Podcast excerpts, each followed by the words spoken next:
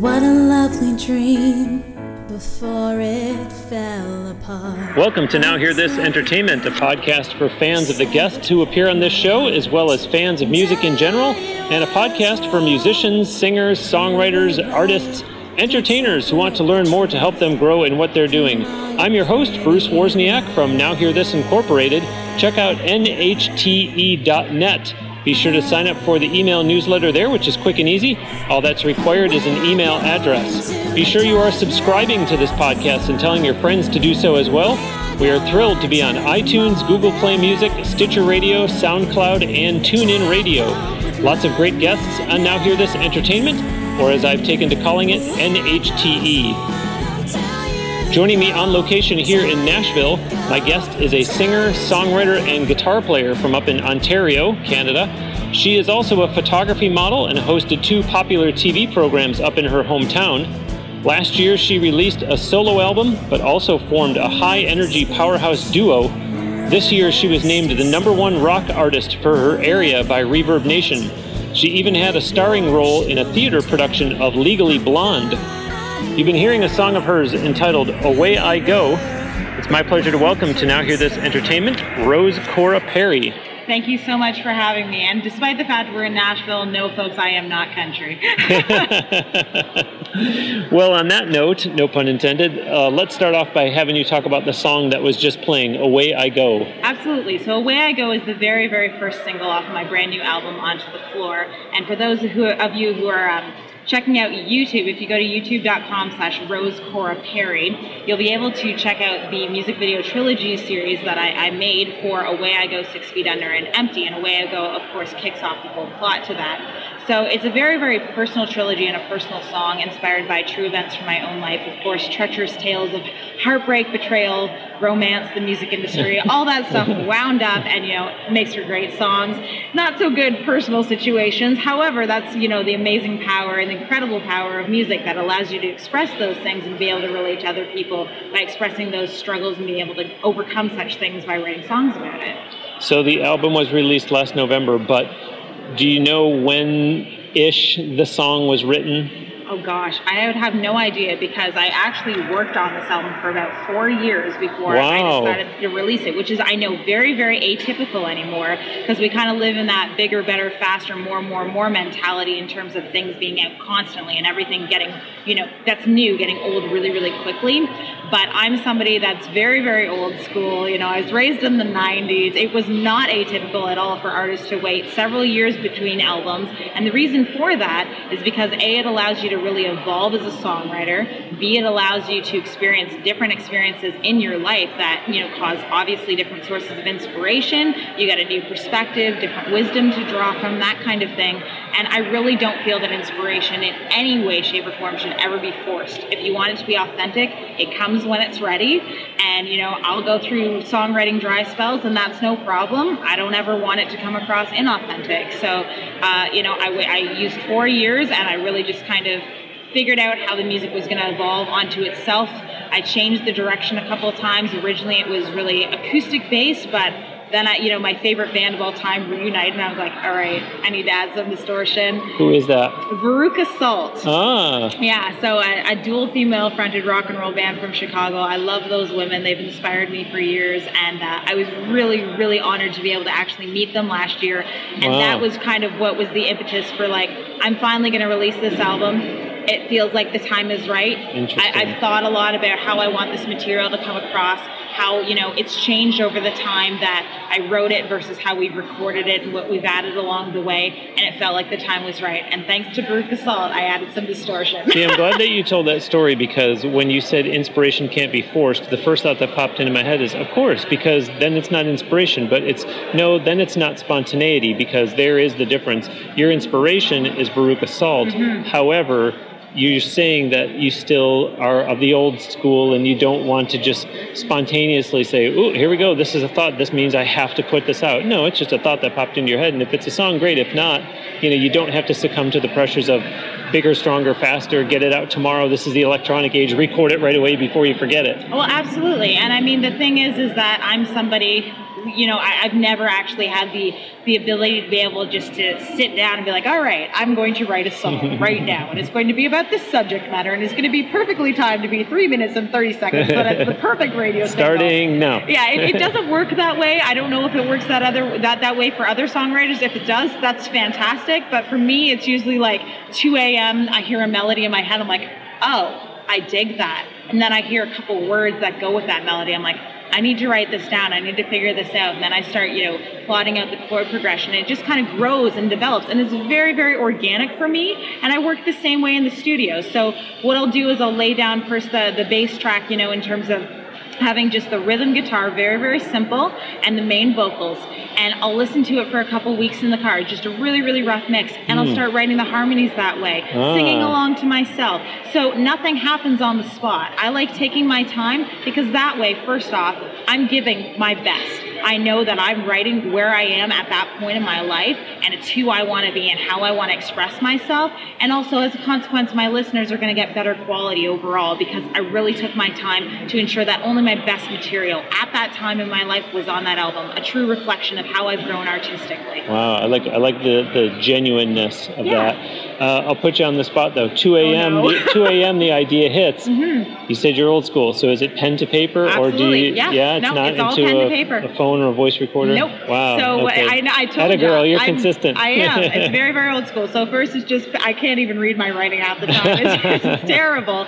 I'll pen to paper it, and then once I figure out the actual chord progression, then I'll type it out on a computer. And I actually I've invented my own system of tablature because I'm a self-taught Wow. guitarist. Wow. So it makes sense in my head, but somebody else reading it would be like, I have no idea what that means. um, and then what I'll end up doing is once I've gotten to that stage is I'll take this little voice notes recorder on my phone and I'll just have the melody and the strumming progression recorded just really, really rough so that I have something to reference when I want to develop that song further. Last question that is spontaneous as Yes. opposed to the ones that I intended to ask you. Oh dear.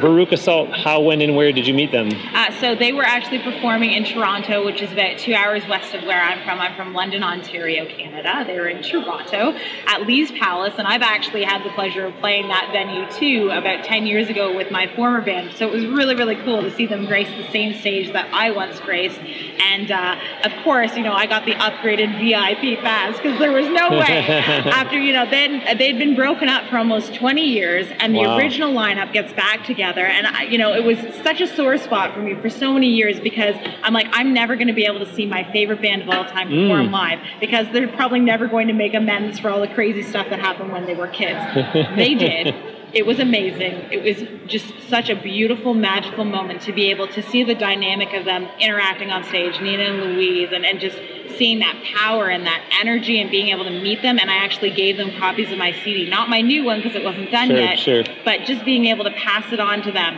A little piece of my heart a little piece of my songwriting my musicianship thanks to them. I like it. so it was I like really it. really cool. And it may not have been significant to them but it certainly was to me Nice, nice. You performed here. We're at the NAMM show, listeners in Nashville, and Rose just performed on the Reverb stage outside. Rose, how did that come to be? Um, what with your being all the way up in Canada, and, and is that the main reason that you're here for, for the performance? that is 100% the reason that we're here that and to network you know because this is such an amazing opportunity to to meet and greet with industry professionals and i think that it goes without saying pretty much everybody knows that the music industry it's in the states canada we try but our, our best you know canadians kind of get exported over, over to the or in the case, or in the case of my all-time favorite band, Anywhere, Everywhere, All-Time Rush. yeah you know, they're, I mean, they're, they're, they, the, the, the Rush groups of the world, they don't come along every day. Of course. So, you know, they're, they're a rare breed. for sure And for thank, sure. and thank goodness they, they went for 41 years.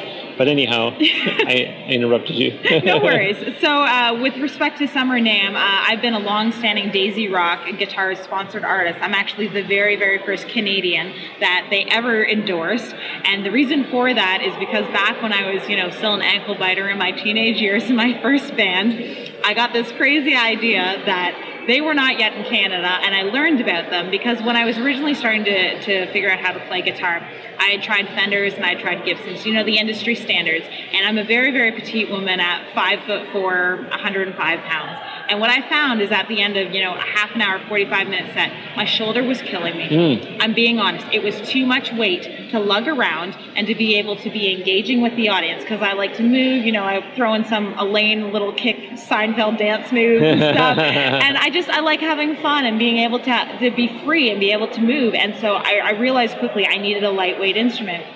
So I heard about Daisy Rock. I can't even remember how, but I heard about the, these instruments that were specifically crafted for women.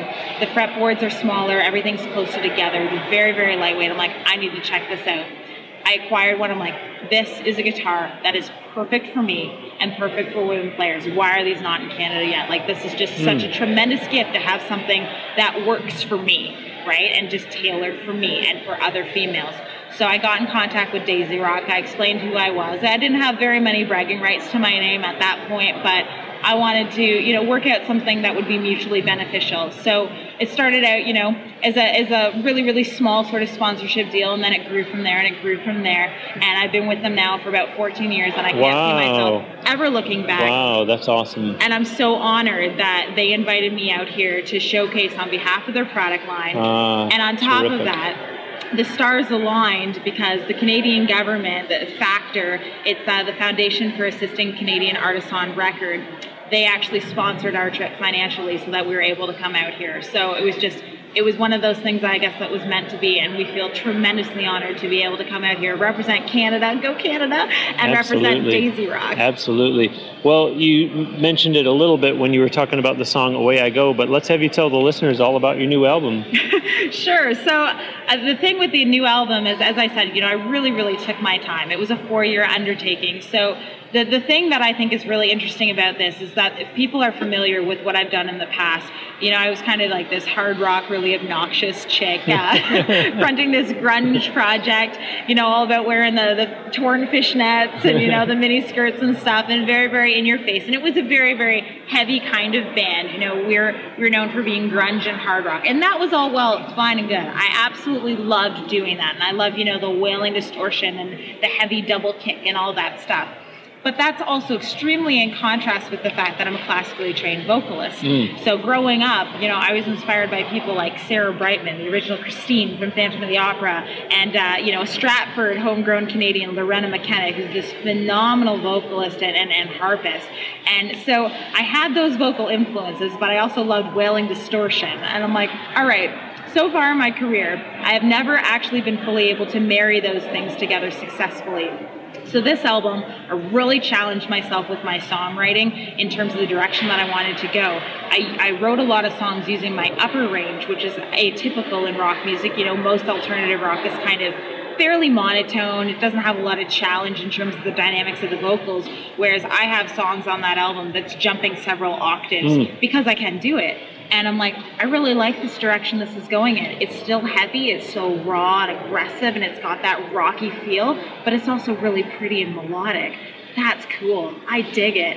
And it just, it, it, as I said, it really evolved into something on its own because I took my time with it and I let it evolve. And I really, I got to say, out of everything that I've done in my past, not to say that I'm not proud of my past work, but I feel like as a singer and as a songwriter, I finally found myself and my sound that I wanted with this album, and I'm tremendously proud of it and excited for what the future holds. When you just said "I finally found," I thought of a fellow Canadian, Bryan Adams. With I, Yeah. finally, I was like, "Oh, how's that for bringing things full circle?" So you also you started to mention it, but uh, please elaborate on on the video trilogy series. For sure. So again, I'm somebody who likes to, you know, art, life, kind of all works together, and I really like to be inspired by real life events, and you know, I like to be authentic with my songwriting and all of my self-expression, whether that's talking about music videos or writing songs or how I present myself on stage. Like it, it's a piece of me, it's a piece of who I am, and I'm giving that to the world. And so, music to me, I think, is so awesome because what, what I consider it is to be a universal language. So, two people that have absolutely nothing in common could be listening to the exact same song, and the song could actually be in a different language, but you can feel it. You can feel the emotion that is in that music. You can be compelled by the emotion that's in that music. And I thought, looking at how the industry was going these ways, learning about social media, I really prepped myself before releasing this album. I was thinking, hmm, I don't want to make just another rock and roll music video in a dilapidated garage looking awesome and badass with my guitar. Not that that's not awesome, it is. But I want to give. But it's been done before. It's been done before, and I want to again be expressive and be true and authentic with my music videos just as much as I am with my actual lyrics. And on top of that, I want people to be listening to what I have to say. Because it's not just about the melody. Great melodies are awesome, but I have a message with a lot of the stuff that I say. And music is, to me is so powerful because it's such an amazing way to relate to other people. And the amount of times I've had people come up to me and say, listening to one of your songs helped me get through something, that's why I do this. That's the greatest compliment I could ever receive as a songwriter, knowing that somebody else listened to it and it helped them go Yeah, through it their It moved struggles. them to some to some emotion. Yeah, and that's why, you know, I have the influences that I do. They've been able to help me get through struggles in my own life, and that's so beautiful. So, with the music video trilogy series, playing with that idea, also understanding the mentality that we're in the Netflix binging age where people love things that have cliffhangers and hooks, and, you know, they're really intrigued by these storylines. I'm like, I want to give people a story and I want to want them wanting more. So I released three videos, one month apart each time, and each one kind of left on a cliffhanger until it came into full circle at the very end and tied the whole storyline back together.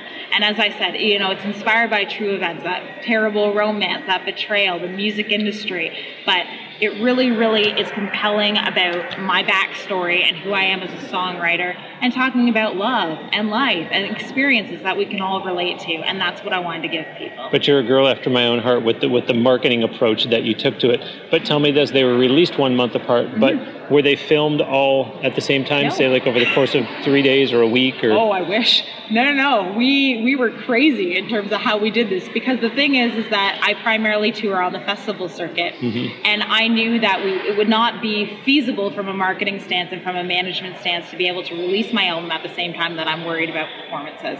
You know, you've only got so much energy at the end of the day. If I need to be revved up and in performance mode and focused on that and focused on publiciz- publicizing those events, I can't be concerned with an album release and making music videos. It just doesn't work that mm-hmm. way. It- So- let me interrupt you to, Yeah. to let the listeners know that what Rose is referring to is the fact that she is a one person show. She doesn't have this big elaborate team that can go and do all this stuff for her while she is out there doing her concerts or on the road or just songwriting or insert next activity here. She's doing this all herself. So that's why she's explaining to you that all her energy is going into that one prime primary area that mm-hmm. is as number one on the list at the current time. Absolutely. I mean, like, I know we live in the age of multitasking, but the reality is, is that if your energy is scattered across many tasks, you'll do a half-assed job on all of them.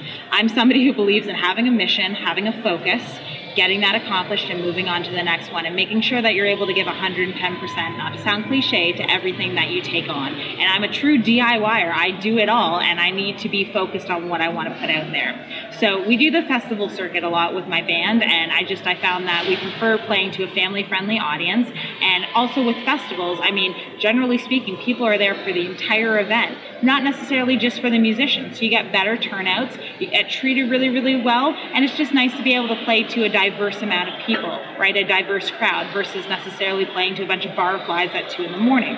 That's an old school mentality of touring, and it's not one, especially as a female artist, that I've ever been that fond of because some of the things that are said to you as, as a woman rock Yeah, are somewhat inappropriate. Yeah. So keeping in mind that we're focused on the festival circuit last year and i know i have to release the, this album and i obviously don't want to get too too close to christmas season either because then people's heads are you know not paying Oh, attention yeah. to anything else other than oh Yeah, my yeah, god talk about multitasking. Then they're scattered in 10 different directions of whose gift did they get, what Yep. store do they have to go to, what's been wrapped, when are we putting the tree up. Yep. So I basically realized that okay, so festival season ends pretty much late August.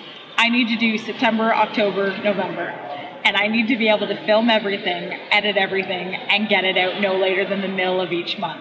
And Wow. that is exactly Wow. what we did. And when I say DIY, literally our videography team consisted of one videographer. Oh my gosh. He did all the angles. So it wasn't, you know, we had multiple people there. We had to reset up and do every single different shot individually so that we could get all the different angles that we wanted. We had one crew member we had myself, you know, playing the her character as well as, you know, Rose Cora Perry, my drummer Tyler Randall playing the him character, some friends playing the other characters, but it was very, very small, very, very DIY, and that's how it's done. That's so was this filmed in London or in Toronto? It was all done in London, Wow. and we wanted to implement local talent again to celebrate that London's got some incredible, incredible talent there, and I'm privileged to have some amazing people that we work with. So the same fella that did our videography for the three music videos also has done all of our promotional photography, and uh, his name is E-Man or Emmanuel is his full name, but E-Man for short, and Mystery Man Photography, brilliant absolutely artistic. He got my vision, and I know it was a, a huge task and a huge undertaking to ask of one person to do, but he did a tremendous job. And I sat in with him for all the editing sessions, and we put the whole thing together, and I couldn't be happier with how it turned out. Let the record show, listeners, that it's London, Ontario. She already said it, so don't think that she went to England to film these videos. and I also want to tell you, I am 100% focused on what you're saying, but darn it, if, if there haven't been more occurrences. First, there was the Bryan Adams thing, Yeah. and now you just said E Man, and I'm thinking of Aimee Mann. There you go. who, of course, people know that there's a Rush link there too. Uh, but then also, um, a little while ago, when we were talking about what you didn't want to do because you said, "Oh, that's you know, it's all been done before." I'm Right. like, "Ah, Barenaked Ladies." Yep. So uh, it's just all kinds of crazy coincidences all over this episode of NHTE. In the meantime, that is Rose Cora Perry right over there next to me. She is from London, Ontario. She's a singer, songwriter, and guitar player, and we are here on location at the Summer NAMM show in Nashville. Please visit her official website at rosecoraperry.com. You can look at the title of this episode on your listening device to get the proper spelling so that you can then visit rosecoraperry.com, her official website. And for social media, you can find Rose on Facebook, Twitter, and YouTube, obviously, since you're going to want to go and watch that video trilogy series now that she's done such an excellent job of describing it to you. And please do purchase her music. It is available at rosecoraperry.com. If you're absolutely insistent, yes, it's on iTunes and all the other usual online music retailers, but please do consider Rose first and purchase it through her website if you're going to purchase anything at all from the good people at Amazon, I would really appreciate it. I say this every week, but I really do appreciate your considering going to nhte.net and click on the tall Amazon banner to get over there. It will kick a small percentage, a very small percentage of the sale back to NHTE. It will not be any extra cost to you. And yes, it will open the app on your phone if that's how you choose to go there. If you love the show so, so much that you want to say so with a small contribution. We have a Patreon campaign. You can get there through patreon.com slash NHTE or just go to NHTE.net and there is a Patreon button there that you can click on to go over there. There's some nice thank you rewards at the different levels. There's also a Facebook group that you can join to talk with other listeners of the show. It is called NHTE Listeners, or just go to NHTE.net and click on the button for the Facebook group. Please write in and say hello. Let me know where you're listening from, any thoughts on the show. The address is podcast at nhte.net.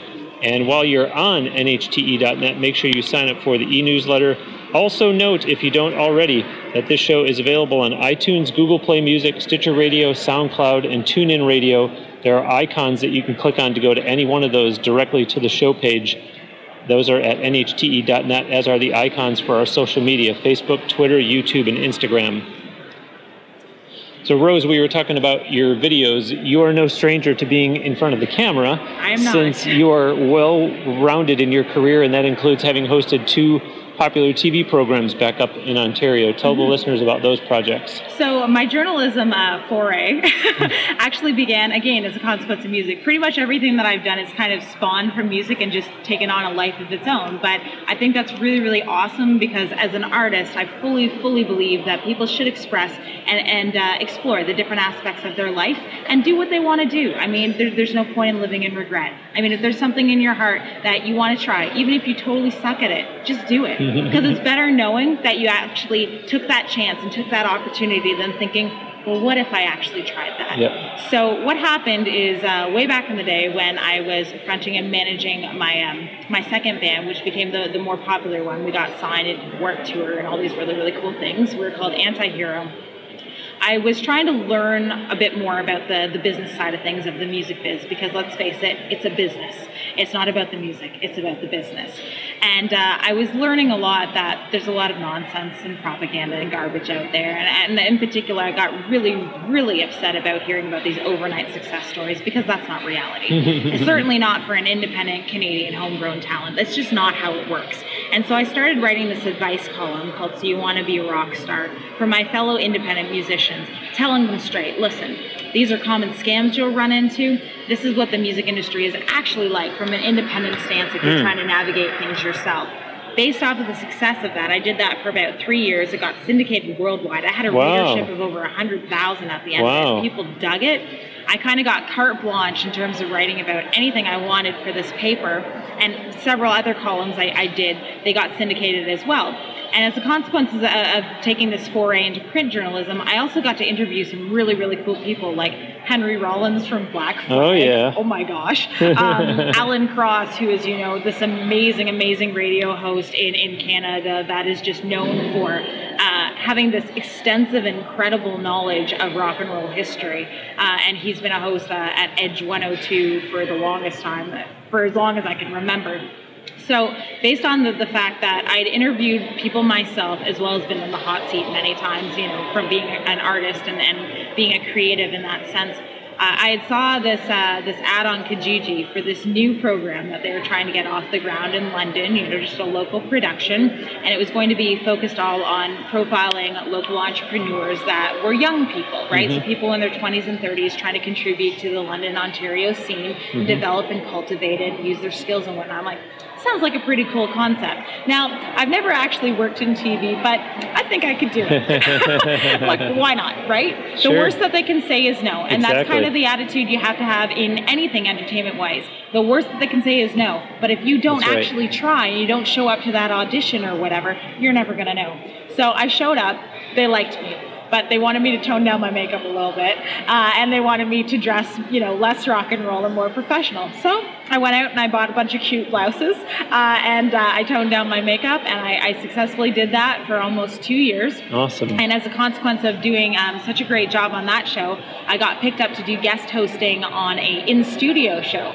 So I got to do both live hosting where I had to memorize my script and my questions and be on the spot and be able to, you know, work very, very well with the, the guests that I had and you like you, feed off of what they're saying and mm-hmm. be able to come up with questions on the fly as well as read off of the teleprompter. Um, and the funny story that I can tell you about that is that, you know, most people would think that the live setting is probably more intimidating because the more pressure's on. Like you get one take and that's just the way it's got to be. Sure. But in reality, what happened is when I was doing the in studio one time, my teleprompter started going backwards. Oh boy! Oh that boy! That was hysterical. and I don't read backwards. I don't think anybody. Not many does. of us do. So I had to do a throw to go to commercial break, and I'm like, all right, folks, you know, blah, blah, blah, blah, blah, we'll be right back. And I managed to pull it off, and nobody knew the difference. I just said whatever was on my head at the time, but it was totally hysterical. But I mean, an awesome experience.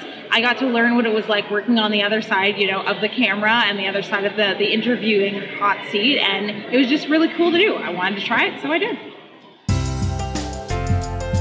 Okay, now it's time for Bruce's bonus. This is a segment here on Now Hear This Entertainment where I take off my hat as podcast host and put on my hat as president of Now Hear This Incorporated, giving a helpful tip for the listeners that are musicians, singers, songwriters, entertainers who are out there trying hard to make a go of it. Today's bonus is since the Bruce's bonus segment every week is a tip, let's talk about the tips you get at your live shows. Do you have a see through tip jar so people know that that's what it is? Or something that says tips on it. I saw someone with a metal Bud Light pail on the stage. How are people supposed to know that that's your tip jar? Make sure you seed it with a couple bucks too. And here's a neat subliminal tactic. When someone throws in a tip, say on the mic, Oh, thanks, that's the first tip of the night. It will register that people that they should tip, and it will also make them less nervous about being the first to go up. And that is today's Bruce's bonus. How about that? Helpful?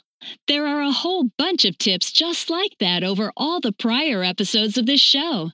To make it easy for the listeners out there who are musicians, singers, songwriters, entertainers to get the tips in one concise format, there is a Bruce's Bonus Book, Volume 1, Volume 2, and Volume 3 for purchase in ebook format, giving you all the tips from episodes 1 to 40, 41 to 80, and 81 to 120, respectively. Just go to www.brucesbonusbook.com for online ordering and instant delivery.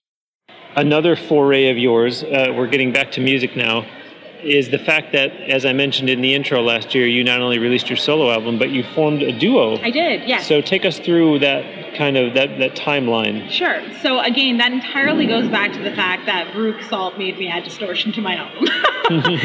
what happened is originally like when I started writing onto the floor, I kind of envisioned it to be very, very similar to Off of the Pages, my debut solo album, which was very experimental, acoustic oriented, you know, very just light and airy, and there was a bit of aggression on it, but certainly nothing comparable to what I used to do. But when Onto the Floor was coming together and I'm trying to merge these different influences and I add the distortion, I realized very, very quickly that there was no way I was going to be able to tour with just an acoustic guitar and my little old voice and be able to pull it off and do the songs justice. They had way too much dynamic and energy. I felt like something would be lost in translation. Now, The Truth Untold does upon occasion pull out the acoustic and the cajon, and we do it, but admittedly, we much prefer to be rocking up there with my Daisy Rock and Blackstar amp. Tell the listeners, you just said The Truth Untold as though people know what that is. Oh, Explain. Oh. Because keep in mind that, that we've been blessed to get listeners to the show from 127 countries around the world. So there's going to be people listening who are just being introduced to Rose Cora Perry for the first sure. time, and thus they don't know what The Truth Untold is. No problem. So the Truth Untold was the duo that I ended up forming as a consequence of the fact that I, I quickly acknowledged that there was no way I could just do the singer-songwriter schlick. It, it just wouldn't work for the music. And I mean, admittedly, you know, as the former frontwoman of two rock quartets, when I was doing a solo tour, it's not that I didn't enjoy it, but I really missed having that camaraderie of being in a band and being able to feed off of each other's audio, er, you know, energy. Because it's one thing to grab the the energy from the audience, you know, have a good show and be interacting and having fun with those people. But it's another thing to be up there and turn around and see somebody on that same team as you and be rocking with you and having a great time and just being in that zone. And I really, really missed that a lot. You know, it was, it was hard to tour on my own. I won't lie. So Yeah, the, the trio of me, myself, and I, Yeah. it just didn't work for you. no, it didn't. And I mean, all the power to the people that can go up there and feel like they can get that same energy level. But I'm just not one of those people. I love that rock and roll feel and that rock and roll energy. And I love being part of a band, so to speak. And I mean, originally I had envisioned The Truth Untold being a, a rock trio, you know, very, very punk rock and that kind of thing. And we did try to have a couple bassists along the way, but it just it didn't really work out.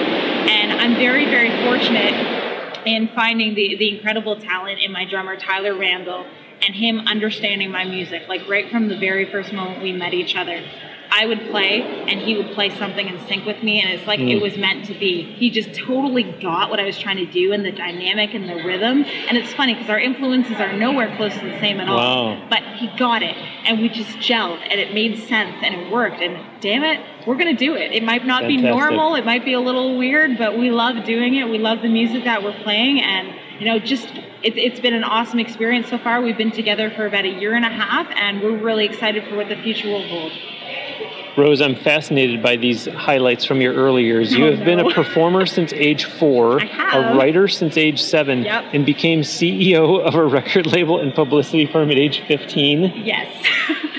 so basically, um, the four years old thing goes down to the fact that my parents, you know, I, I'm pretty convinced that the moment I came into this world out of my mother's womb, I was probably singing. And they're like, yeah, we're going to put her in vocal lessons. And so I started doing that. And my very first performance was at a venue in London, Ontario called Aeolian Hall. It's this huge, phenomenal venue tall ceilings, incredible acoustics.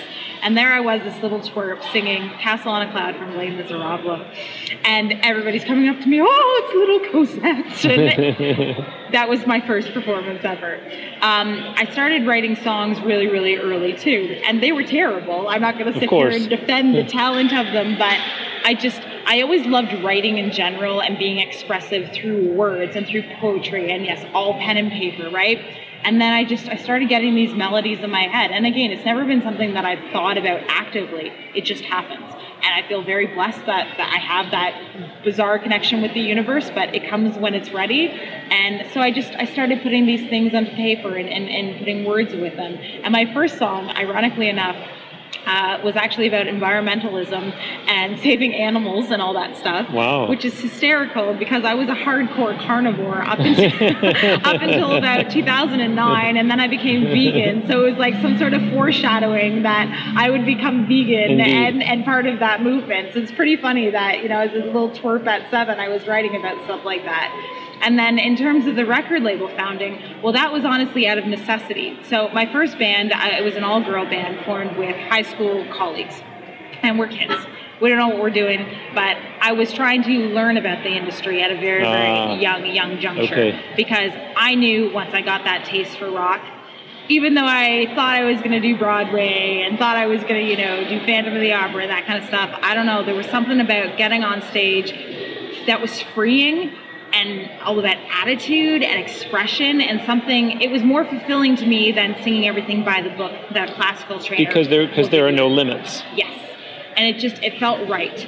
And it, it was a huge departure from that, anything that I had done before with my vocal my vocal training. Of course and my vocal teachers like what are you doing? Your voice your voice. But it felt right. It felt like who I was so I decided I was going to try and figure out and navigate this and build from the bottom up everything that I could and take in everything that I could learn off my mistakes and the mistakes of others and I was fairly certain that if I wanted to be taken seriously, the very first rock album I ever made, terrible, I'll fully admit it, but I'd just been playing guitar for about six months when I wrote this whole thing. Ah, I see. I wanted to release it on a label.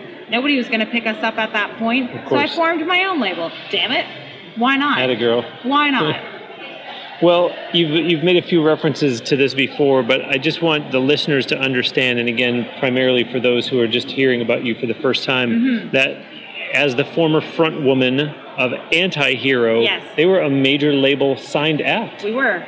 We were. And that was all entirely from me learning about this business from when I was 15 until now, navigating the ins and outs myself, trying to, you know, get the attention of the right people. And what I learned as one of the most important rules that I could impart onto any other independent musicians that are listening is never stop.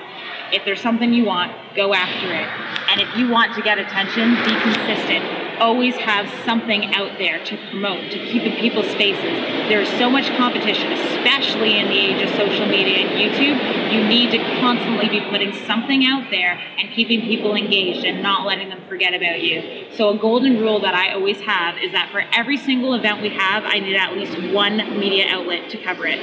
At least one. And I will keep harassing people until that happens because that is how you get a reputation and that's how anti-hero finally you know was able to attract somebody. It's about building that buzz. And you know it's not going to happen overnight because there's no such thing as an overnight success. And anybody who tells you differently doesn't know a damn thing about the music industry. It's a lot of hard work. If you want to go anywhere it's a lot of hard work. And believe me i'm nowhere close to where i want to be yet but that's not going to stop me from trying. I love the attitude, and you heard her say engagement. So remember, this is Rose Cora Perry, who I'm talking to. She is a singer, songwriter, and guitar player from London, Ontario, up in Canada, and you can find her online at rosecoraperry.com. Do engage with her. She is on Facebook, Twitter, and obviously YouTube, as we mentioned before. Please do purchase Rose's music. It is available on her website, rosecoraperry.com. As I mentioned before, you can find it in the usual online music retailers. However, there's an emphasis. that really helps these independent artists a lot if you buy their music directly from their website. So please consider that when you purchase Rose's music. Please consider purchasing anything at all from Amazon by starting at nhte.net. Click on the tall Amazon banner to get over there so that they will kick back a small percentage to this podcast. You can contribute directly to us through our Patreon campaign. It's patreon.com slash nhte, or just look for the Patreon button at nhte.net. It's right alongside the button for the Facebook group, which is called NHTE Listeners. Drop me a note just to say hello, or let me know where in the world you're listening from. Any comments on the show, the email address is podcast at nhte.net. Remember that you do not have to just sit in front of your computer to listen to this show. You can take it with you anywhere on an airplane, at the beach, if you spend a lot of time in your car, if you work out, if you walk for fitness, all good times to listen to NHTE. It's on iTunes, Google Play Music, Stitcher Radio, SoundCloud, and TuneIn Radio. Please subscribe and tell a friend and engage with us on social media through Facebook, Twitter, YouTube, and Instagram. There are icons for all of those at nhte.net. Rose, I'm interested to hear about the nonprofit foundation Music Saves, which was launched in association with the launch of your debut solo album, Off of the Pages. Mm-hmm. So, as a musician who I've already alluded to this, music in itself has saved my life, hence the name of my non-for-profit organization. And I'm somebody who very, very much believes in that universal power of music to bring people together and to be able to relate to them and to use music as an amazing coping mechanism to overcome the things that you're going through as a songwriter, but also as a listener to use it and be like, wow, that song totally gets me. I understand what that person's going through because I'm going through it myself, and it makes me feel a little bit better in this world knowing that I'm not alone.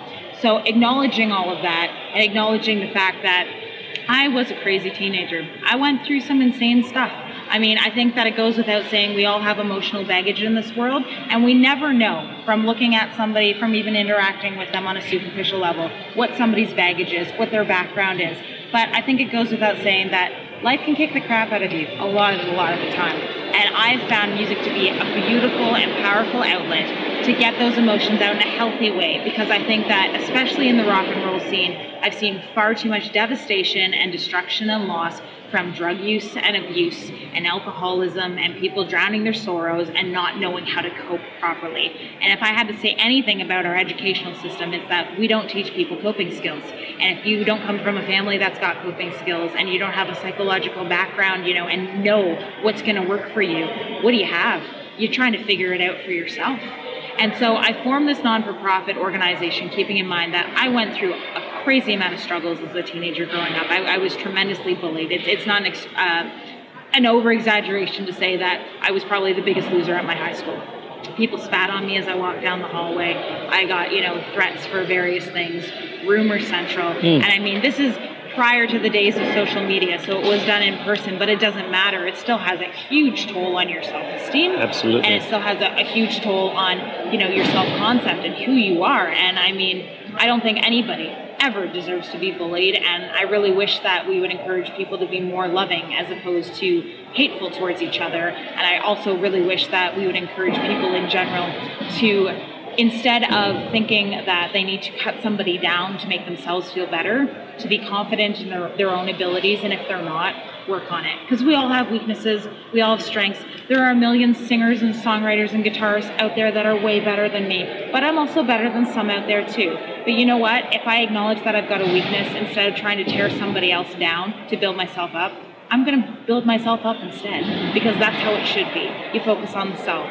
So being that I was a teenager and I got bullied and I went through a lot of stuff and I internalized a lot of that. You know, I, I was a very tortured soul for many, many years, and I think that's probably pretty apparent in my songwriting. It was very, very dark and depressive, but people could also relate to it because clearly they were going through dark times too.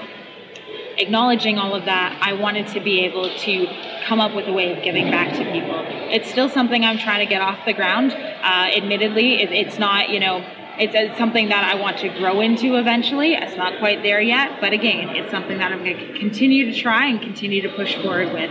So my end goal is that I'm able to raise enough funds so that I can do a tour across North America, going to high schools and speaking to troubled teenagers about my own experiences and just being flat out about it. You know, not not trying to act like I'm an adult and I know better than them and you see here. Talking to them openly, honestly, and you're, earnestly. You're not going to sugarcoat it. Exactly. And saying that, yeah, there were times where I attempted suicide and I thought about it seriously. There were times where I looked in the mirror and I was so disgusted by my own appearance, I vomited at my own appearance. So I went through those hard times and it's, it's okay to feel that way and you're safe to talk about those things. You shouldn't feel ashamed.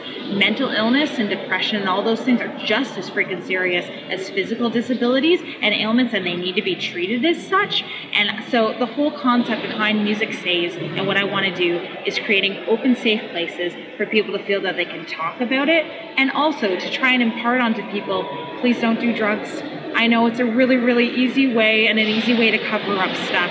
I mean, whether we're talking pharmaceutical stuff or not, it doesn't actually get at the root cause.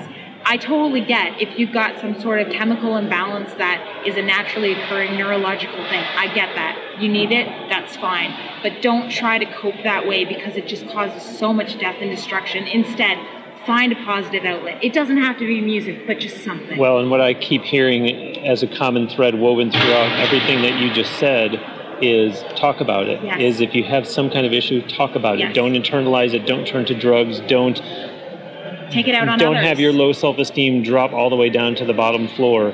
Talk about Talk it, about and, it. and that's what, in your case, that's what music saves is is aiming to to accomplish with, in this case, uh, high school students. On a, on a lighter note, because we're, we're just about Mm. I know, finished here.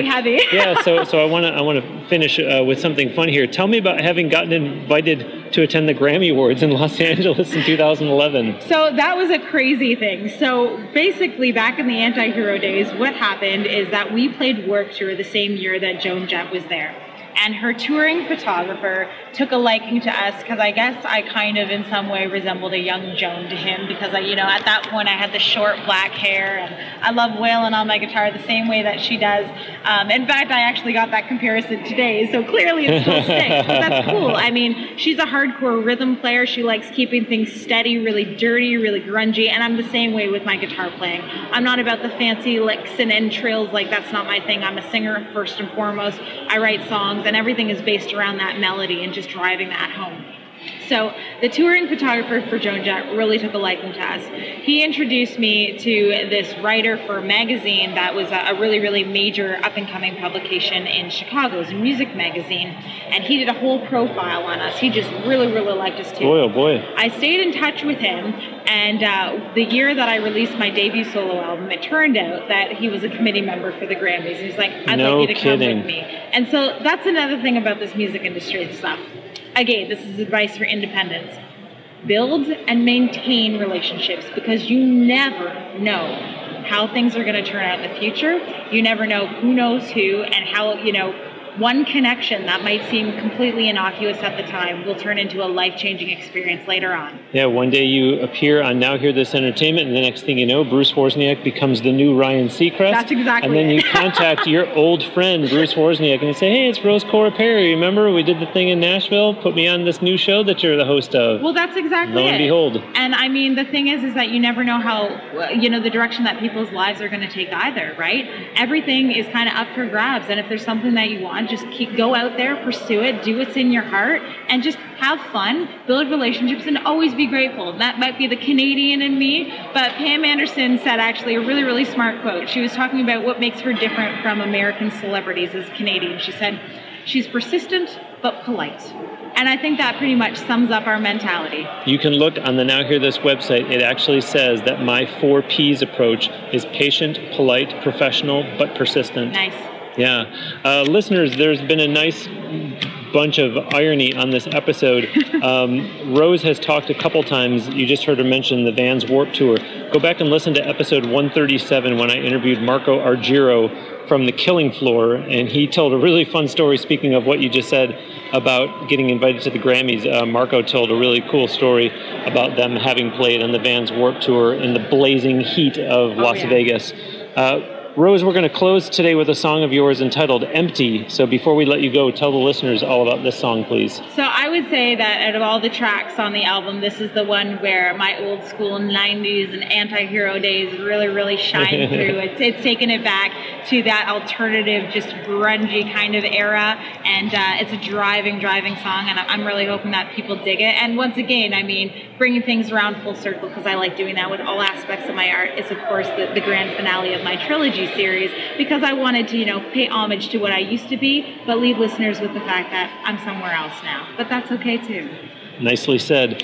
Rose, thank you ever so much. This has been great. I appreciate you making time for me today. No, thank you for having me. It's been an honor. And again, I hope that people will check out, obviously, your amazing podcast and check that out, as well Thank as you. visit my website, just Rose, like the flower, Cora, C O R A, and then Perry, like Joe Perry from Aerosmith.com. Listeners, that will do it for this week's episode of Now Hear This Entertainment. My heartfelt thanks to singer, songwriter, guitar player Rose Cora Perry. You just heard her give it out, but I'll give it one more time for her. RoseCoraPerry.com. Um, remember, social media, like her Facebook page, follow her on Twitter subscribe to her YouTube channel and then watch and like the videos on there. For that matter, tell who you heard her and her music on Now Hear This Entertainment and do purchase her music through her website, please. If you absolutely positively insist on getting it elsewhere, just flat out buy it. Support her. It's on iTunes and other online music retailers. Don't forget to visit www.nhte.net and sign up for the email newsletter there by simply putting in your email address. And of course, please do subscribe to this podcast and tell your friends about it. Give us a nice review on iTunes or Stitcher Radio too, hopefully accompanied by a five star rating.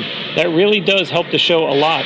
If you are listening on SoundCloud, remember that you can like and repost episodes there, and you can also follow on SoundCloud. Engage with the show too. Go to nhte.net and click on the icon to go join the Facebook group. You can also write in via the email address podcast at nhte.net. Get with us on the various social media platforms that you'll find links to at nhte.net, those being Instagram, Twitter, Facebook, and YouTube. Please also consider supporting the show with a donation through Patreon. There's a button at nhte.net for that. And check out the shirts and hats at nhte.net as well. Thanks ever so much for listening. We'll send you out today with another song by Rose Cora Perry. This is the one she just talked about. It's called Empty.